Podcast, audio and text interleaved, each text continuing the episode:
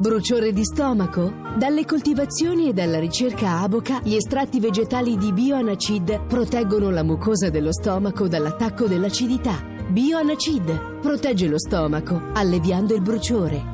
Bioanacid da Aboca. Autorizzazione ministeriale dell'11 gennaio 2013.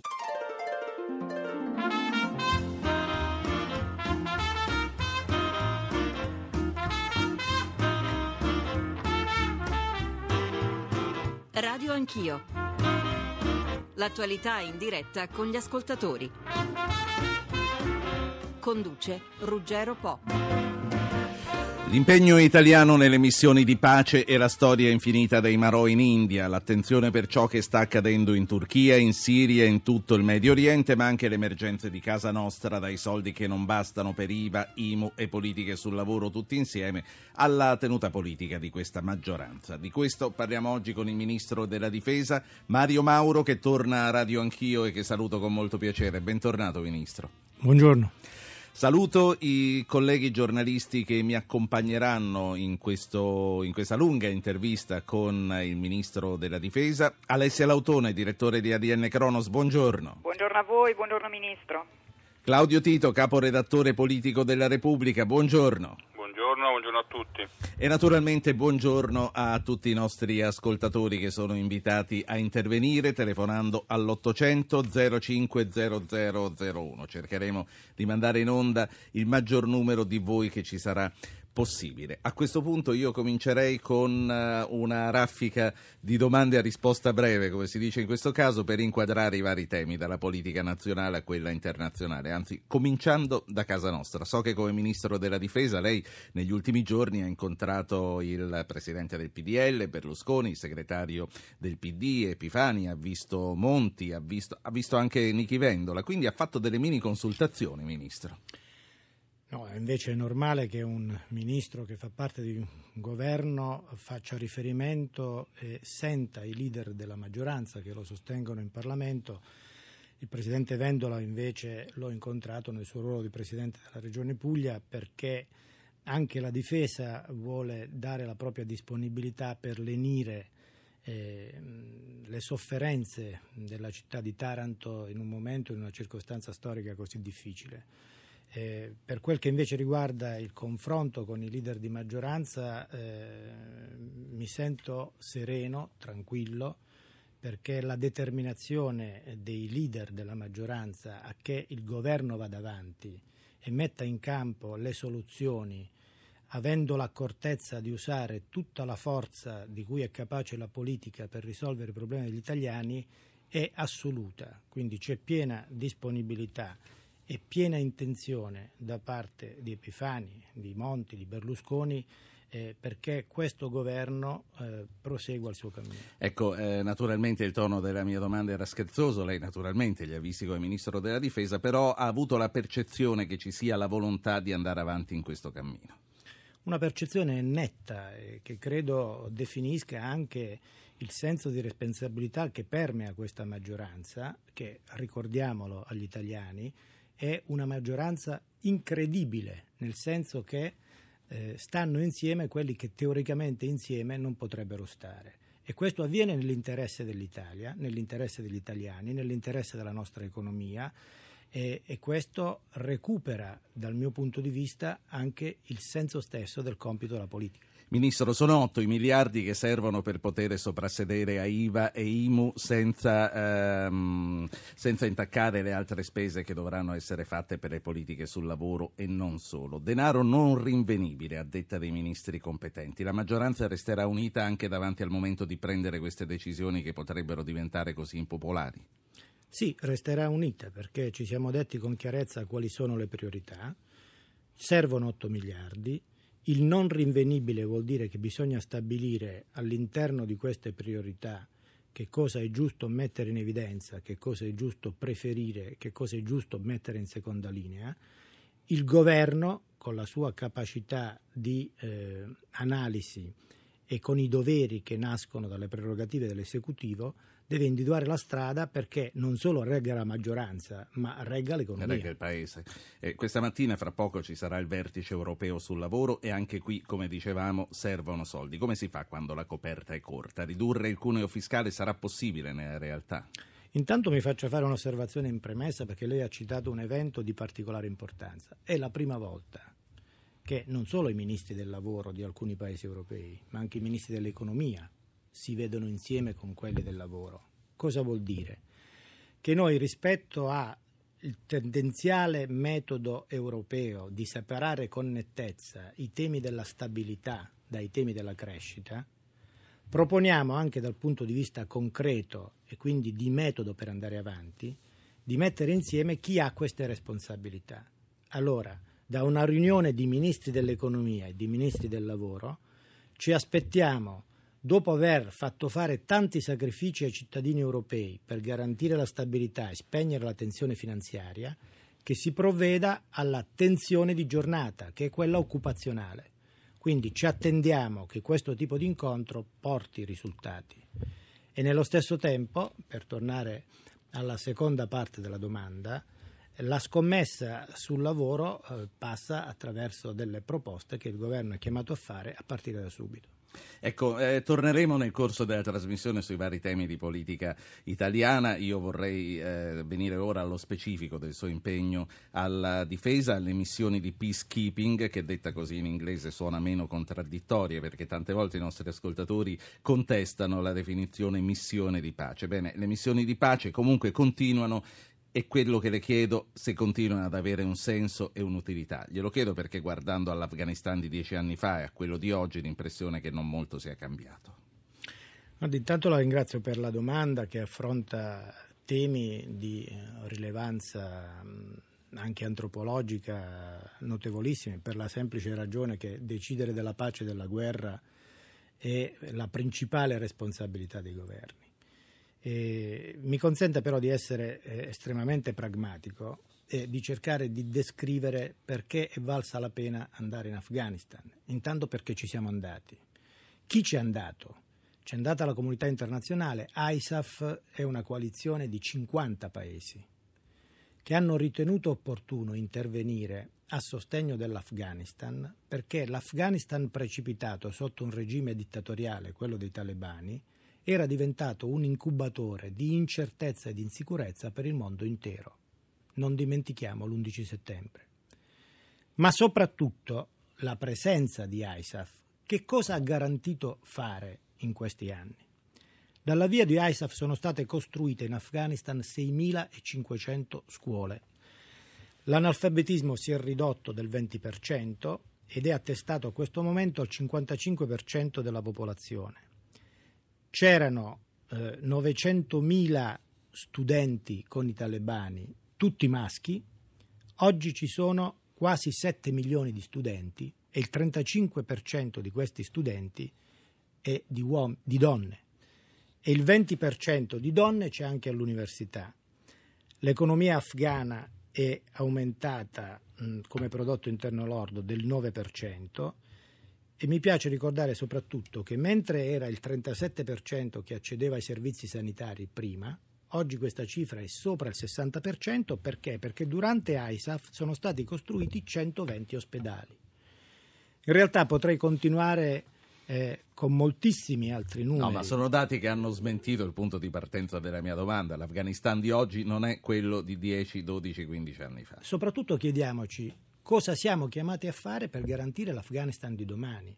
Un Afghanistan che intanto si proponga il tema della riconciliazione anche con eh, le tribù Pashtun che alimentano in parte diciamo, la rete di eh, sostegno mh, ai talebani nella zona al confine con il Pakistan. Perché sono cittadini afghani e io non ho dubbi che debba essere perseguito prima di tutto l'intesa di natura politica sul terreno.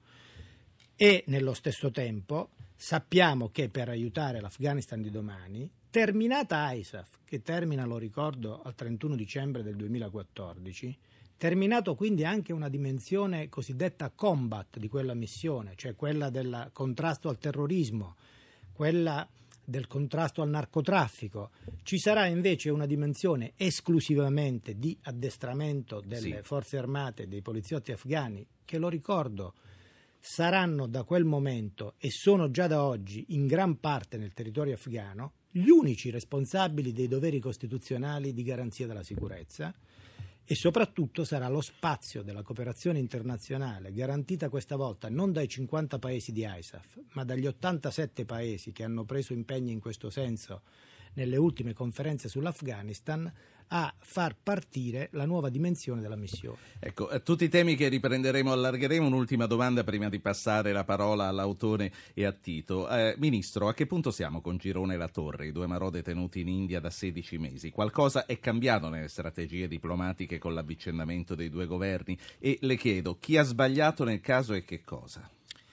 Intanto mi preme mh, dire che nel pomeriggio eh, incontrerò di ritorno da, eh, da Delhi il- l'inviato speciale Staffan de Mistura. Eh, e faremo quindi un ulteriore punto della situazione, mh, ma voglio chiarire una volta per tutti come il governo segue il caso che, lo ricordo, è indicato dal Presidente Letta come priorità all'interno di quello che è l'unico documento ad oggi approvato con voto di fiducia dal governo stesso, e cioè il discorso introduttivo di Letta alle Camere.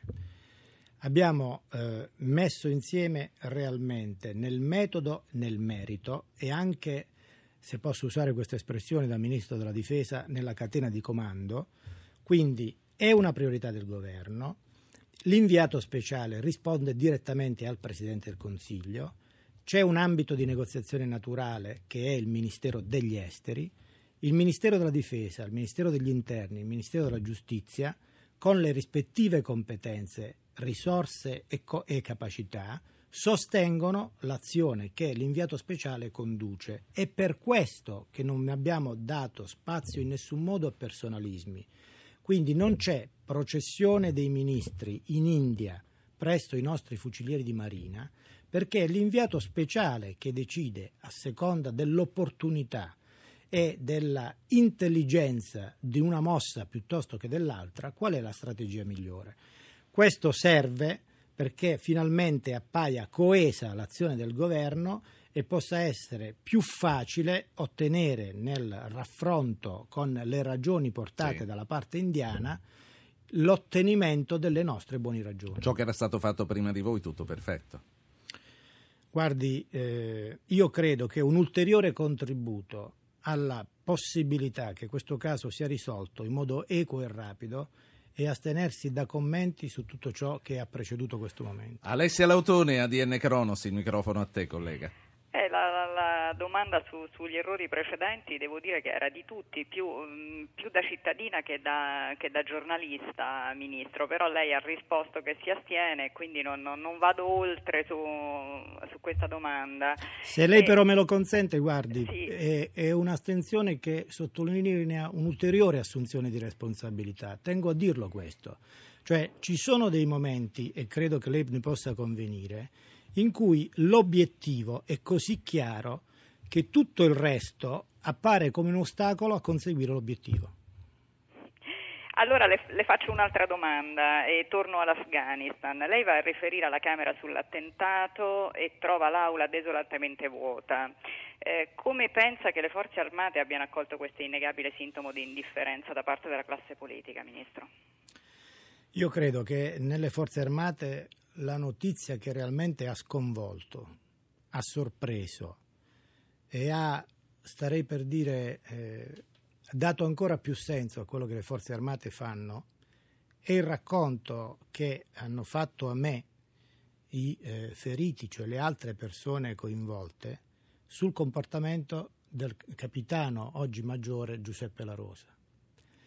Perché eh, Insomma, io mi chiedo a che cosa dovrebbe guardare o a chi dovrebbe guardare questo paese se non a un uomo come Giuseppe La Rosa, che ha avuto nella frazione di secondo che ha portato al termine la sua vita la lucidità e la lungimiranza di trasformare quella vita in un servizio reso al paese e ai suoi amici?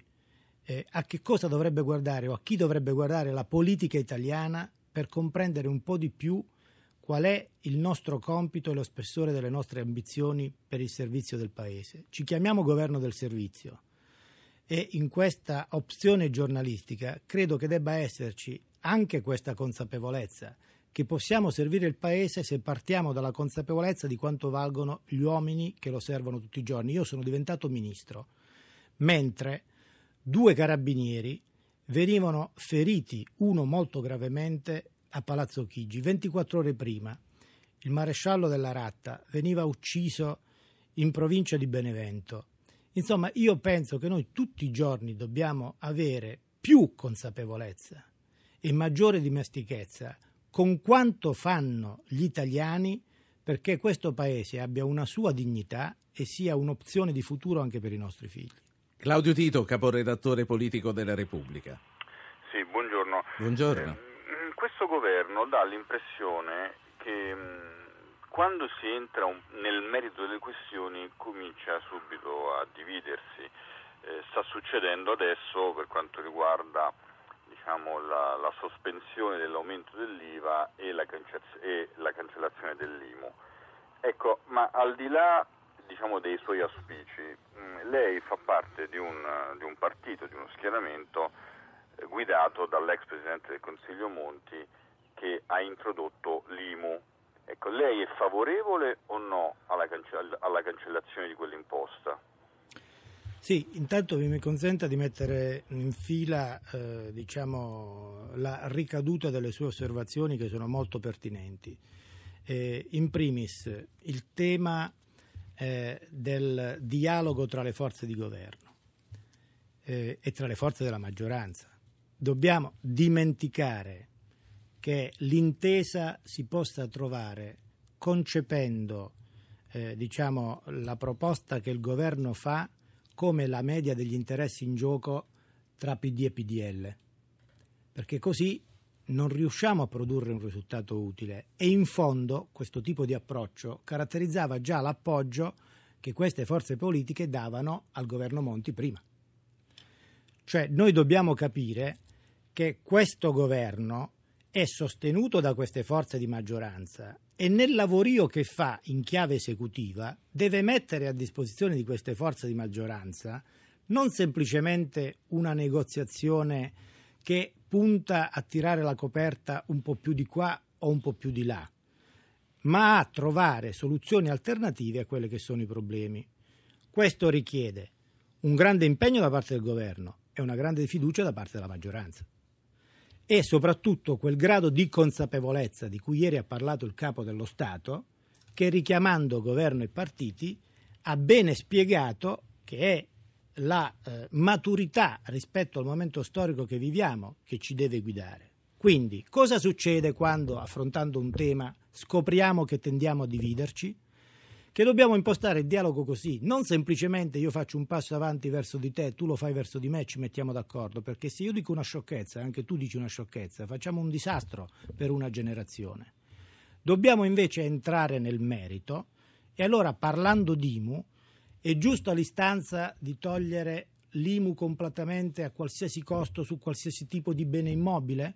In termini di auspicio rispetto a ciò che possono essere i benefici per i cittadini, si potrebbe anche non avere dubbi, ma oltre che l'impegno di realtà che parte dalla tenuta dei nostri conti pubblici, c'è un problema di, di, giustizia sociale, c'è un problema di ripartizione tra gli oneri tra Stato centrale e amministrazioni locali, cioè ci sono una serie di questioni che affrontate in un contesto non elettorale ma di esecutivo troveranno adeguata soluzione. Ci siamo impegnati entro una data certa a fornire soluzioni plausibili e le troveremo, altrimenti, voglio essere molto chiaro, questo governo è chiamato ad andare in paradiso. Si può andare in paradiso per amore di Gesù o per paura dell'inferno. Se non riusciamo nell'intento, finiremo all'inferno. Cominciamo con gli ascoltatori. Vi ricordo ancora che il numero per intervenire è l'800 050001. Cominciamo da Vittorio di Bronte che si è prenotato con una mail al nostro club degli ascoltatori. Vittorio, prego. Pronto, eh, grazie di avermi chiamato e, e niente, vuole, già non lo so se lei ha, ha letto la mia email. Sì. Ho espresso i miei, diciamo. L'abbiamo pensieri. letta e per questa l'abbiamo Eh, richiamata. Eh, può eh, ripetere eh, il succo di quello che lei ci ha scritto sì, sì, e sta parlando col ministro. Per quanto riguarda c'è eh, l'emissione di pace nel mondo, effettivamente ormai è diventata una cosa molto diciamo, insopportabile per eh, l'Italia, secondo me, perché attualmente siamo in crisi, quindi non, non ci possiamo permettere di, di stare diciamo, eternamente all'estero in missioni diciamo, militari. E, e questo è uno. Invece per quanto riguarda poi il, il discorso diciamo, de- del lavoro e dell'economia, il lavoro bisogna metterlo al primo posto, è inutile che, che mi viene Brunetta e pensa solo all'IMU e non penso, diciamo, e, e non penso diciamo, come re- recuperare questi soldi. E la Svizzera a che punto è finita? Diciamo che se ne parlava in campagna elettorale Berlusconi che questi soldi li recuperava dell'IMU da, So- Sono in corso eh, i- eh. gli accordi con la Svizzera, forse il cammino è ancora lungo. ma Sì. bisogna, bisogna essere obiettivi diciamo, nelle cose e fare le cose Grazie. essenziali che si possono fare. Grazie signor Vittorio. Ministro, quando la coperta è corta forse tagliare sulle spese militari potrebbe essere un'idea. Bisogna sempre tener conto delle condizioni generali economiche e sociali in cui versa il Paese. Però questo non ci deve impedire di affrontare con realismo i problemi. E anche qui sarò estremamente concreto. Chiediamoci infatti che cosa produce in termini di costi una teoria della non presenza. Eh, quattro mesi di conflitto aperto in Siria hanno prodotto quasi 100.000 morti.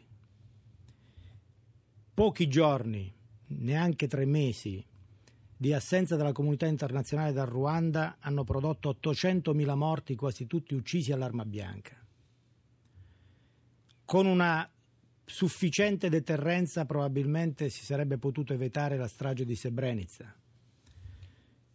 Ora, fermo restando che sullo scenario siriano io sono assolutamente certo e convinto che sia la diplomazia l'unica strada per comporre un quadro altrimenti irrisolvibile, noi dobbiamo avere serena consapevolezza che il modo di costruire la pace passa anche attraverso il fatto di contenere i conflitti.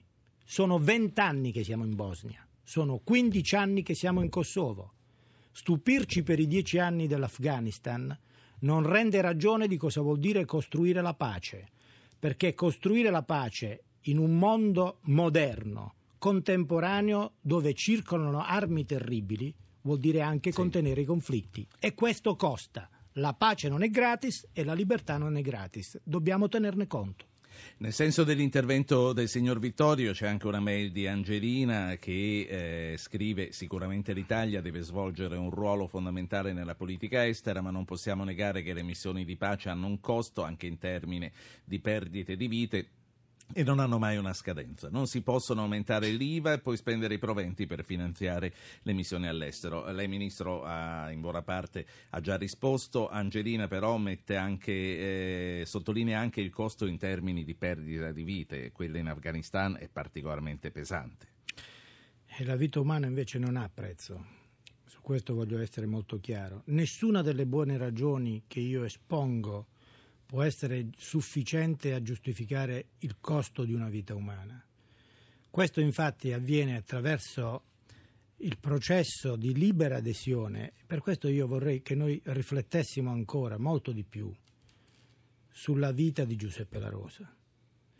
Sua madre mi ha detto che era il figlio che era particolarmente orgoglioso di quello che faceva in Afghanistan e quando si allontanava da lì non vedeva l'ora di tornare e soprattutto un uomo che era già stato in Kosovo, un uomo cioè che ha sperimentato che essere difensori della pace può passare anche attraverso il fatto di vestire una divisa.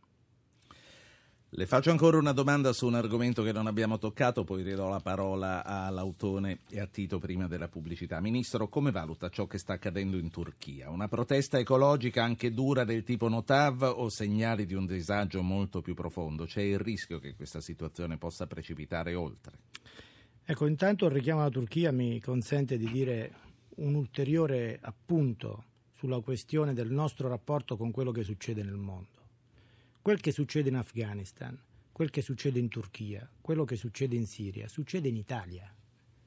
Perché quel che succede in questi paesi oggi è in grado di determinare la nostra vita quotidiana. Cosa accadrebbe in Italia se esplodesse la Turchia? Siamo veramente certi che non ci sarebbero conseguenze, che non ci sarebbero ricadute? La Turchia è un paese di 70-80 milioni di persone, che ha 50-60 milioni di persone sotto i 25 anni. Riusciamo veramente a immaginare la tranquillità, la pacificità e la possibilità di crescere economicamente per l'area sud del Mediterraneo con una Turchia che si incendia? Per questo, rispetto a ciò che in Turchia accade, dico con molta chiarezza, non è solo una protesta di ecologisti, è una protesta che mette in discussione la sensibilità sulla organizzazione della democrazia, sul concetto dello Stato, così come visto dalla maggioranza di Erdogan in Turchia e così come è visto dalla storia recente turca che parte da Ataturk in poi. Ora è un dibattito di enormi contenuti e sarebbe un errore per il mondo occidentale in genere, ma soprattutto per l'Europa e per l'Unione Europea, rimanere fuori da questo dibattito, non fare sentire le proprie convinzioni in termini di Stato di diritto e in termini di laicità delle istituzioni, perché in questo modo noi aiutiamo la Turchia nei passi che intende compiere per ancorarsi sì. al progetto europeo. La pubblicità, poi riprendiamo con Alessia Lautone, eh, direttore di ADN Kronos, Claudio Tito, caporedattore politico della Repubblica. In studio con noi questa mattina c'è il ministro della Difesa, Mario Mauro. Mario Mauro, ministro della Difesa, in diretta con noi questa mattina a Radio Anch'io 800 0500 01 il numero verde per intervenire. Poi ci sono gli ascoltatori che si sono prenotati prenotati mandando le mail al club degli ascoltatori. A proposito, questo è un consiglio che diamo a tutti, iscriveteci mandandoci una mail a radioanchio.it. Avrete questa grossa opportunità di organizzarvi il discorso e farci conoscere prima ciò che desiderate dire. Con noi Claudio Tito, caporedattore della Repubblica, caporedattore politico della Repubblica, Alessia Lautone di ADN Cronos. Tito, ricomincia tu di nuovo stata una grandissima polemica sull'acquisto di un bel pacchetto di F-35 da parte del, del, dell'Italia, aerei militari di F-35.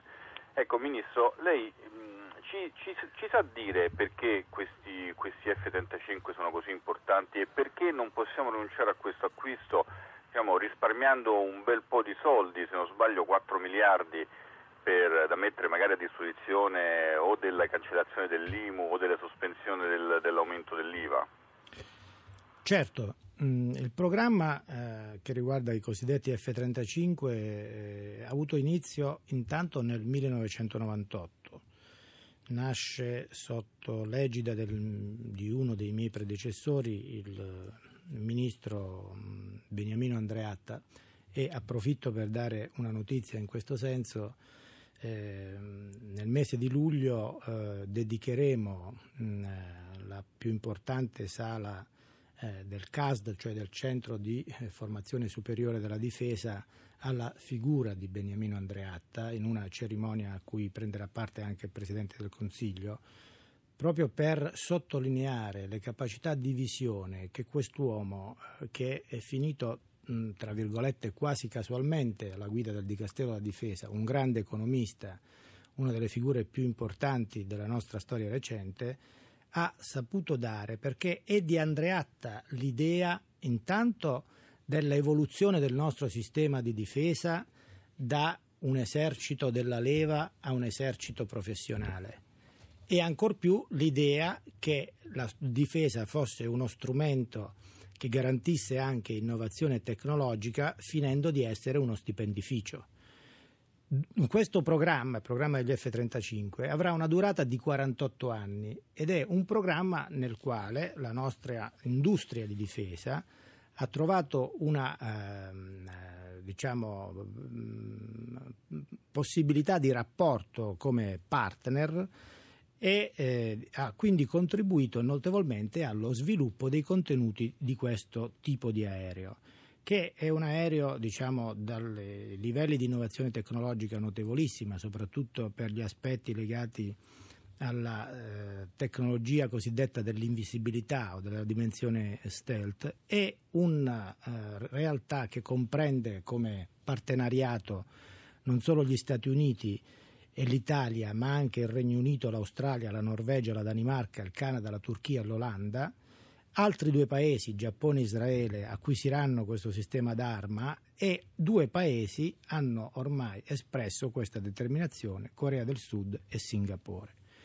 In un programma quindi in cui noi abbiamo investito, in un programma che ha un costo significativo di circa 12-13 miliardi, ma che ha anche una resa notevolissima di circa 16 miliardi per le nostre industrie, eh, spicca il problema di fondo che lei ha eh, sottolineato, e cioè abbiamo veramente necessità di questi aerei?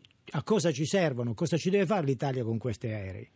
Questi aerei, che lo ricordo, avrebbero dovuto essere 131 e che nella scorsa legislatura il Parlamento ha già disposto e il mio predecessore ha già disposto che vengano ridotti a 90 proprio per andare incontro alle mutate condizioni economiche in cui versa il Paese, servono questi 90 aerei per sostituirne 256. Il nostro problema essenziale è quello.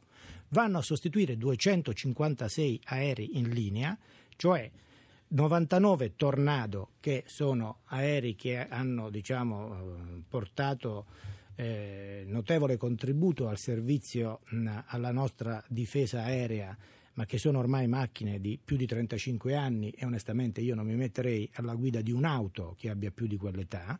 136 AMX e 18 AV, 99 Tornado, 136 AMX, 18 AV. 90 aerei faranno il lavoro di 256 aerei. E qual è questo lavoro? E qui vengo al cuore vero della questione. È un lavoro profondamente integrato nelle nostre alleanze politiche, perché la nostra appartenenza alla Nato e all'Unione Europea vuol dire che già facciamo economie di scala, perché semplicemente uno compra le caramelle, un altro compra i cioccolatini. Non è per banalizzare, ma il fatto che noi mettiamo a disposizione alcuni aspetti della difesa integrata vuol dire che altri fanno altro. E questo modo di collaborare è sapientemente codificato in una procedura che si chiama burden sharing, che prevederebbe che ogni paese contribuisce con una quota del proprio prodotto interno lordo equivalente al 2% per la difesa. Noi siamo sotto l'1%, conferiamolo 0,8%. In questo senso chiediamoci se non abbiamo già fatto abbastanza dal punto di vista del contenimento della spesa e ovviamente questi interrogativi ce li porremo durante tutto l'arco di svolgimento del programma nel rapporto doveroso e sentito con la centralità del Parlamento. Alessia Lautone, ADN. Ma mi rifaccio un po' alla domanda di Tito, Ministro, e le chiedo eh, cancellazione e riduzione di tutte le feste militari, la parata del 2 giugno in um, tono minore, senza le frecce tricolori, la cancellazione del carosello dei carabinieri, ma è proprio dalle celebrazioni che bisogna partire per risparmiare sul bilancio della difesa e non si tratta, ce lo dica apertamente, anche di una misura simbolica politica e di facciata? Guardi, per risparmiare sul bilancio della difesa credo che sia partito da tutto il possibile. E, tanto per essere chiaro, la parte di esercizio, cioè la quota dei soldi che non serve per gli stipendi e non serve per gli investimenti di lungo periodo, è stata ridotta in questi anni da 3 miliardi a 800 milioni. Quindi per tutto quello che va dalla benzina all'addestramento, la difesa si muove veramente con il minimo indispensabile.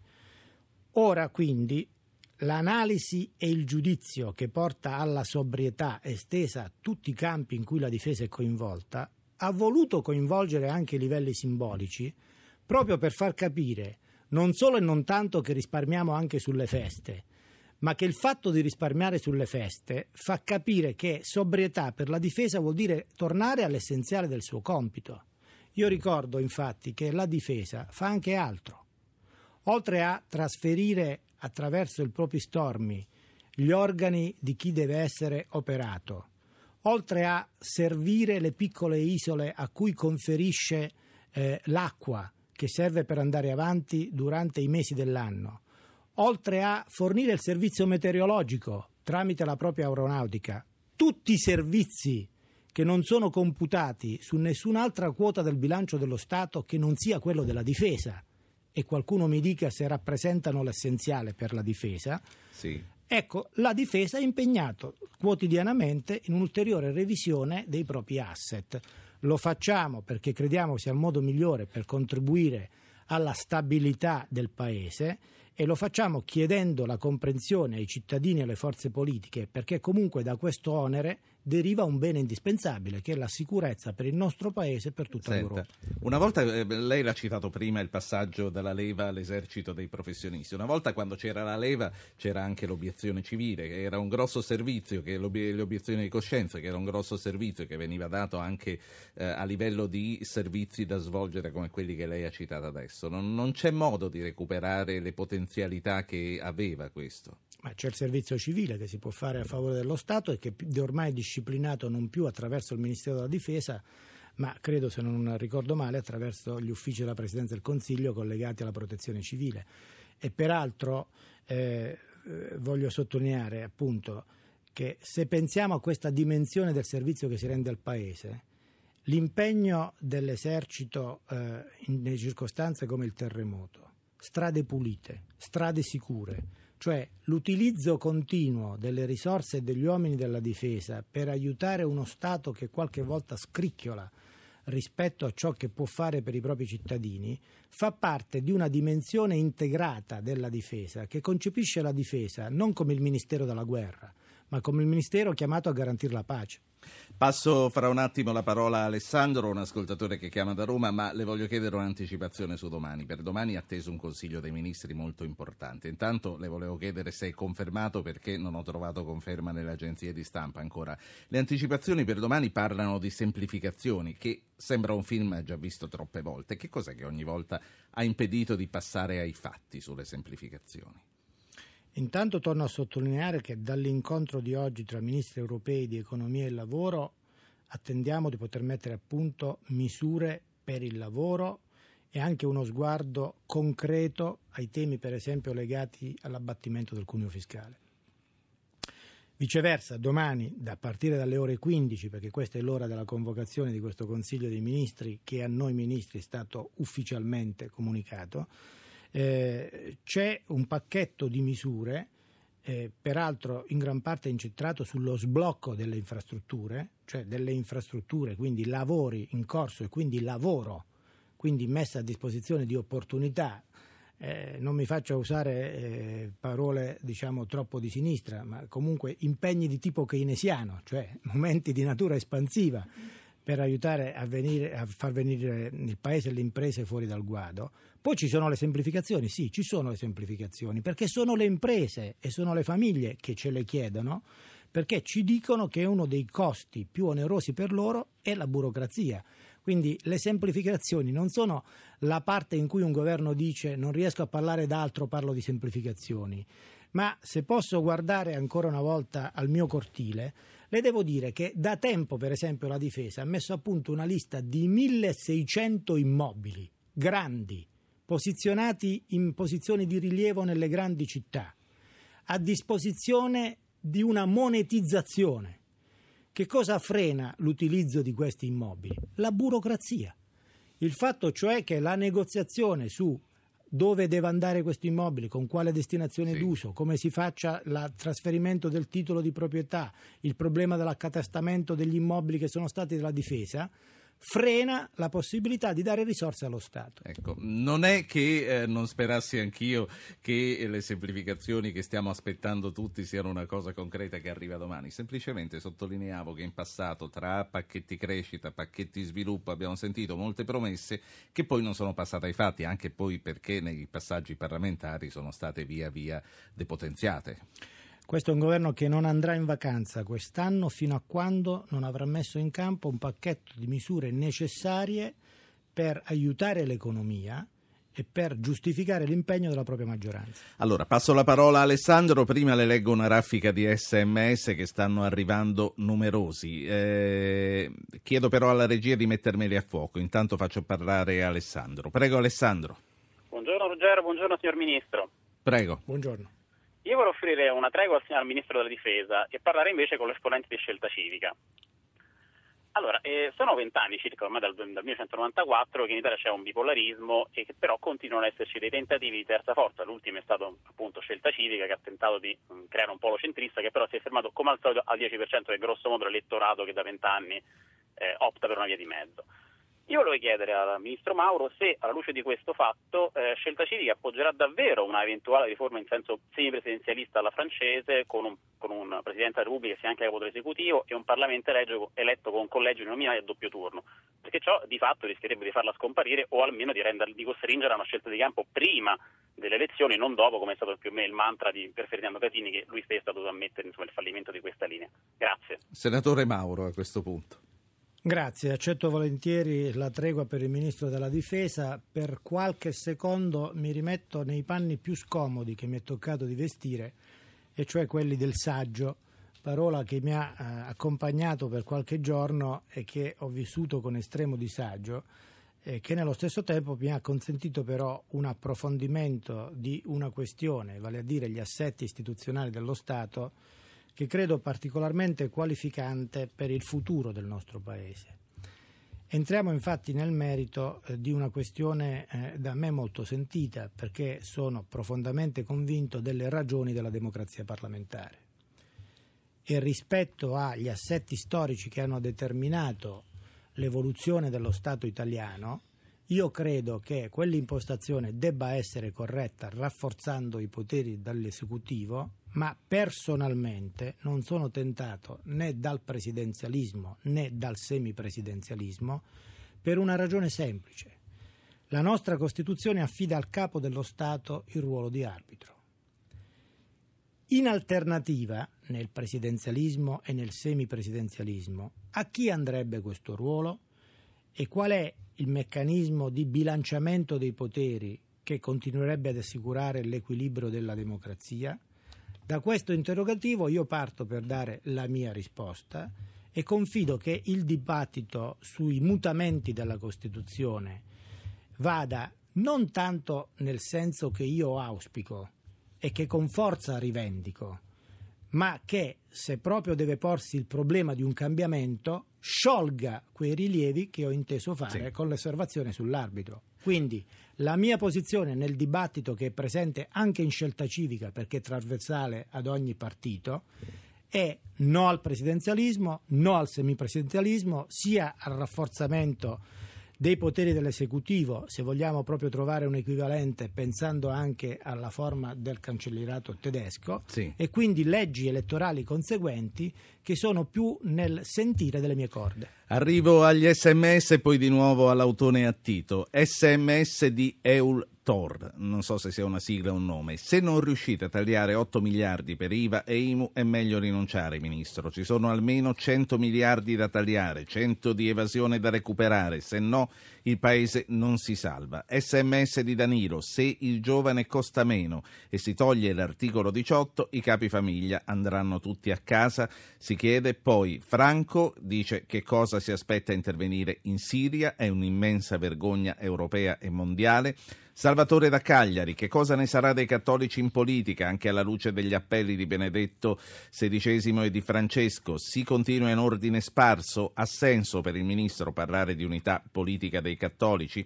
Poi c'è Valerio che eh, si autodenuncia come elettore di scelta civica, che scrive: Mi domando se avendo l'Italia migliaia di chilometri di coste non sarebbe più opportuno investire sulla marina. In tempi di pirateria, scafisti, traffici illeciti di ogni genere, non dovremmo forse forse coprire meglio le nostre coste? Andiamo un po' alla rinfusa come ho letta la rinfusa, gli sms e invito la redazione a lasciarmeli sul monitor. La lettura è un crescendo rossiniano, le chiederò quindi aiuto man Va mano bene. che svolgo eh, le risposte. Parto prima dai temi di politica internazionale perché rimangono quelli più intricati sui quali però vorrei fare anche maggiore chiarezza. Siria.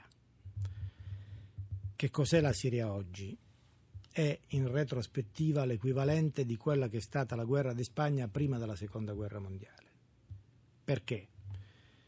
Perché è coinvolto l'Iran, l'Arabia Saudita, il Qatar, la Giordania, la Turchia. Sullo sfondo c'è il problema della sicurezza di Israele e c'è il dramma incipiente del coinvolgimento, della ricaduta del cosiddetto spillover sul Libano Questo vorrebbe dire l'incendio di tutta l'area prospicente l'area euromediterranea. Questo vorrebbe dire un'area destabilizzata dalla sponda sud del Mediterraneo fino al Golfo Persico, travolgendo anche i tentativi di dare coesione sociale all'Iraq. E questo vorrebbe dire avere una sorta di guerra mondiale che appunto sì. tutto il mondo coinvolge con conseguenze inenarrabili. Per questo io propugno, spingo e auspico che la comunità internazionale privilegi lo strumento della diplomazia, facendo tutto il possibile per anticipare i tempi della conferenza di pace di Ginevra e che al tavolo di quella conferenza si possa sedere chiunque possa contribuire alla pace senza pregiudizi degli uni verso gli altri. In questo senso sono nettamente contrario al coinvolgimento di Hezbollah nel conflitto perché non fa altro che complicare le cose. Ecco, le altre questioni che ci sono state poste via sms, i cattolici in politica. Guardi, eh, è un tema che deve essere eh, proporzionato all'affermazione più recente di Papa Francesco, il quale ha detto in modo molto netto e semplice, cosa che lo caratterizza, che per i cattolici è obbligatorio occuparsi di politica. Quindi smettiamo di porci il problema dell'unità perché è già in re ipso che questo sia un compito comune da svolgere al meglio. Viviamo anche sereni, convinti del fatto che i cattolici, come tutti, hanno anche opinioni differenti. Investire sulla Marina con tutto il mare che c'è.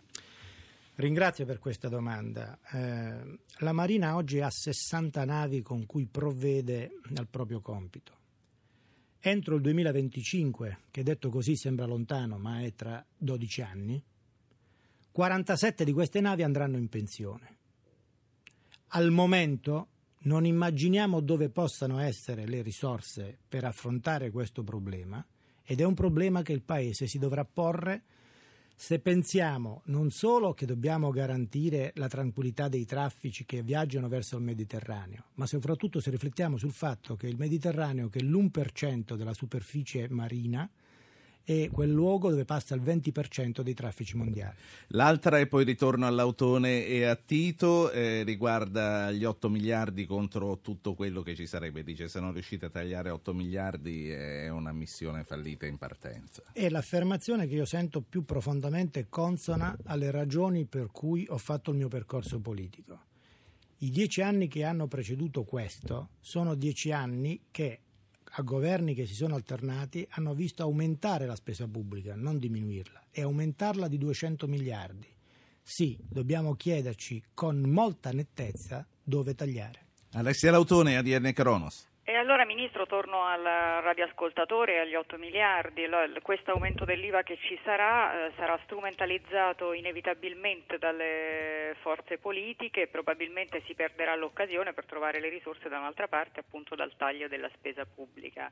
Eh, cosa state facendo? Lei prima ha detto che eh, questo governo non è la media di interessi in gioco tra PD e PDL, ma gli interessi in gioco tra PD e PDL eh, forse si sentono, si possono trovare altre soluzioni, ci sono altre soluzioni soluzioni a breve per il taglio della spesa pubblica per cercare di racimolare una parte almeno di questi 8 miliardi? Grazie Alessia per essere stata con noi. Prego Ministro. Il ruolo storico e politico del partito che io rappresento, cioè Scelta Civica, dovrebbe essere esattamente questo, fare proposte sensate su tagli ragionevoli e non lineari degli incrementi di spesa pubblica che ci sono stati per poter trovare queste risorse. Claudio Tito, caporedattore politico della Repubblica. Senta, lei controlla quanto Ministro della Difesa anche una parte dei nostri servizi segreti. Negli ultimi giorni in America è scoppiato uno scandalo sul diciamo, controllo e violazione della privacy su alcune su comunicazioni, eh, ma anche adesso sulla possibilità che i servizi americani possano detenere insomma, il, alcuni elementi del DNA di alcuni sospetti. Noi rischiamo, diciamo, corriamo gli stessi rischi in Italia? Ehm, probabilmente qualcuno non mi ha detto qualcosa in questo mese, nel senso che a me risulta invece che AISE, cioè i servizi segreti militari, e AISI eh, siano assolutamente eh, e disciplinarmente, stare per dire, sotto legida dalla Presidenza del Consiglio tramite il DIS e quindi non è in alcun modo il Ministro della Difesa che possa esercitare, tanto per essere chiaro non posso convocare nessuno dei servizi segreti per dargli ordini di nessun genere. E eh, come il ministro degli esteri invece ricevo rapporti sistematici da parte dei servizi che vengono forniti a una cerchia ristretta di persone e che ci tengono informati su quello che accade in aree sensibili, vie più dove sono coinvolti i nostri militari eh, implicati nelle missioni di pace. Eh, per questo, ridefinito diciamo, l'attuale quadro eh, istituzionale, Però il senso mi, della mi sento, domanda no, è se anche noi domanda, rischiamo di essere schedati sul DNA. Il senso della domanda rimane e siccome ha diciamo, ehm, eh, creato problemi a quella che viene considerata la democrazia più robusta e più in salute dello scenario globale, eh, io credo che questo non deve far altro che moltiplicare l'attenzione mia, non come Ministro della Difesa, ma bensì come cittadino e come uomo politico perché questo in Italia non si verifica. C'è il tempo per un ultimo ascoltatore. Grazie Claudio Tito per essere stato con noi. C'è il tempo per un ultimo ascoltatore, purché sia veloce. Walter Milano, buongiorno. Buongiorno carissimi, eh, velocissimo. Eh, volevo chiedere al Ministro se era ipotizzabile un esercito europeo che raggiungerebbe due obiettivi, primo una migliore integrazione europea, secondo una visione proprio de, de, di un esercito di pace. Grazie e buon lavoro. Grazie a lei, poi tornano le economie di scala, le caramelle e i cioccolatini. Come si chiama l'ascoltatore? Walter. Eh, mi chiamo Walter anch'io, Mario Walter Mauro, ma la propongo già come Ministro della Difesa perché il punto è esattamente questo. Di ritorno dall'Afghanistan ho voluto essere audito da la terza Camera del Parlamento italiano, e cioè il Parlamento europeo, in un'audizione comune con il segretario Rasmussen della Nato per dire che non c'è l'Europa se non c'è una prospettiva di difesa comune. A dicembre, finalmente, dopo anni, dopo molti anni, avremo un Consiglio europeo dedicato tutto ed esclusivamente ai temi della difesa. L'Italia si farà portatrice di proposte concrete perché facciamo passi avanti veri, reali, nell'integrazione del sistema di difesa che oltre che fornirci economie ci fornirà una credibilità politica che oggi non abbiamo neanche sullo scenario della politica estera come Europa. Un minuto, 60 secondi veri. Immigrazione e diritto di, di cittadinanza. Lei è per concederlo ai figli di genitori stranieri nati in Italia? Ah, intanto mi consenta di approfittare della domanda per far sentire il mio abbraccio, il mio affetto e eh, l'attenzione emotiva che provo a fronte degli insulti ricevuti dalla collega Kienge. Eh, è veramente il frutto più deteriore eh, di un populismo irsuto e di un razzismo becero a cui dobbiamo dire basta con la forza e la serenità culturale dell'essere profondamente italiani. Quanto ai temi legati allo Ius Soli, eh, di principio io sono profondamente convinto e ne sono convinto appartenendo a una razza di emigranti che eh, ha avuto agognato il titolo della cittadinanza in paesi come il Canada, come gli Stati Uniti, e per cui oggi gran parte dei miei parenti sono cittadini di quei paesi, eh, perché sempre il tema del dibattito sull'immigrazione deve spostare la tensione dal parlare degli immigrati come problemi e come risorse e ricordarci che stiamo parlando di persone. Detto questo, io sono per una forma di ius soli, tra virgolette, temperato, e chiudo, che vuol dire ragionevolmente che bisogna anticipare di gran lunga le modalità con cui si riconosce la cittadinanza a persone che vogliono profondamente integrarsi. Mario Mauro, Ministro della Difesa, grazie a lei, noi torniamo lunedì.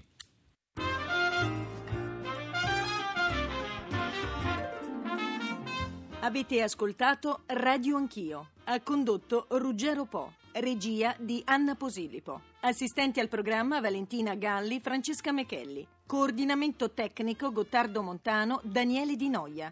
Potete iscrivervi alla mailing list e ricevere le anticipazioni sulla trasmissione del giorno dopo scrivendo a radioanchio chiocciolarai.it